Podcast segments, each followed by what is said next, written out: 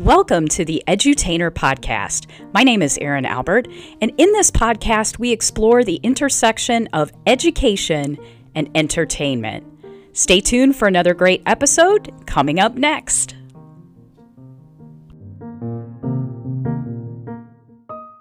The New Pharmacist 46 Doses of Advice, copyright 2014 by Pharm LLC, and the audio recordings are copyright 2020 by Pharm LLC. Chapter 2 No Residency Required. Maybe you're reading this book because you're a little perturbed you didn't match in a residency program right after pharmacy school. There's a limited number of residencies in the US, and not everyone is selected, which can be a crushing ego blow to many superstars in pharmacy.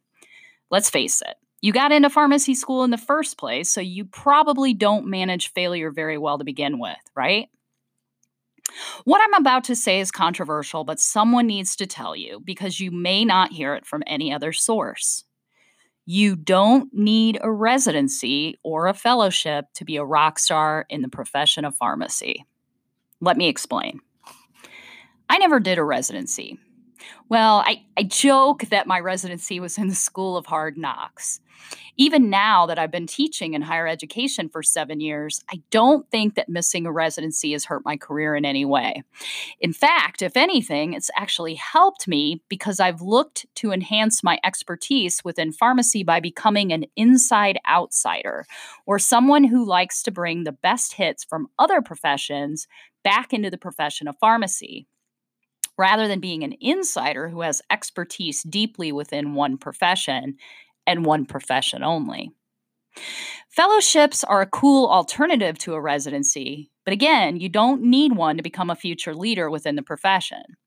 Besides, if you're like me and graduated from pharmacy school with debt, you're going to have the chance at paying back your loans at a much faster rate than a resident or a fellow making one third to one half of what a full time pharmacist makes in salary. Debt is something I want you to work at getting rid of as quickly as possible, and more on that later. Also, I still don't buy into the idea that all residents really get the shot at exposure to three years worth of career development in just one year, as a lot of the other resident gurus like to state. One person owns your career development, and that person is not the residency coordinator at the hospital you were hoping to get into as a resident. The person who owns your career, residency or no residency, is YOU. So, if you're sour grapes on the residency thing, just thank your lucky stars you didn't get one right now. Seriously, pat yourself on the back because you can still do everything a resident can do. You're just going to need to be your own residency coordinator. If you're still hopeful and you still really, really want a residency, you can always try for a new unaccredited residency. There is a risk involved in unaccredited residencies, but the good news here is that you can build it from scratch or go outside the match and look at residencies outside of the match process, like Indian Health Services, the VA, medication therapy management, or at the Public Health Services, just a few examples. Last, you could really go out of the box and help build a new residency at a site that you did an APPE rotation at and loved, but maybe they didn't yet offer a residency. There are hospital gigs that shockingly don't require a residency, too, if you'd like to fall back on a job. Also, you can try out for a residency later in life too. However, be warned that once you've had that taste of the six figure full time pharmacist salary, it's going to be very hard to go back to five figures. You were warned.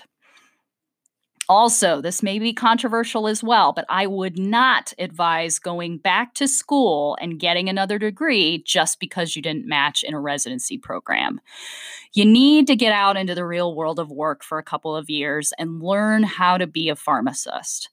That's education you're only going to get from actually working as a pharmacist. You can't get it from a book, a program, or a class. Give your brain and wallet a break and get to work for a while. We'll discuss graduate school later on in this book. Thanks for listening to another chapter, an episode of The Edutainer. This summer, every Wednesday, we're rolling out a new chapter from The New Pharmacist 46 Doses of Advice, a book written by yours truly. We hope you tune in every Wednesday to the Edutainer this summer to hear a chapter. And in the meantime, feel free to send your comments and feedback to me directly at Erin L. Albert over at Twitter or Erin Albert at Instagram. Until next time, stay safe and thanks for listening.